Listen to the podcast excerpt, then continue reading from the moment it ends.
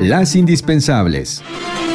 Muy buenos días en este 27 de noviembre de 2020. Ayer, el Senado de la República aprobó ampliar los delitos por los que el presidente de la República en turno podrá ser juzgado como cualquier ciudadano por corrupción y delitos electorales, entre otros. Sin embargo, la oposición acusó que esto es falso, pues se trataría de un proceso FIFI, toda vez que el mandatario, en caso de ser acusado, deberá tener la aprobación de la Cámara Alta, situación que no sucede con los ciudadanos. Por tratarse de una reforma constitucional, deberá ser a los congresos locales para que por lo menos 17 den su aval y posteriormente enviarlo al Ejecutivo Federal para que entre en vigor.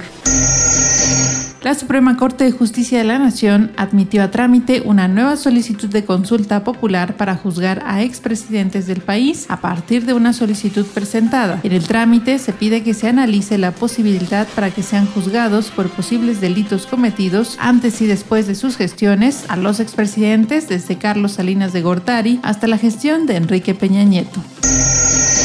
Autoridades federales y de la Ciudad de México reconocieron que la cifra de ocupación hospitalaria alcanza ya 56%, con 60 hospitales entre públicos y privados que ya presentan saturación. Ante este hecho, más los fallecimientos por COVID-19, colocan a la Ciudad de México en niveles similares a las reportadas en mayo, cuando el semáforo epidemiológico estaba en rojo. Este día se definirá si la capital continúa en semáforo naranja con alerta o pasa al rojo un avance informativo de Agencia Central de Noticias.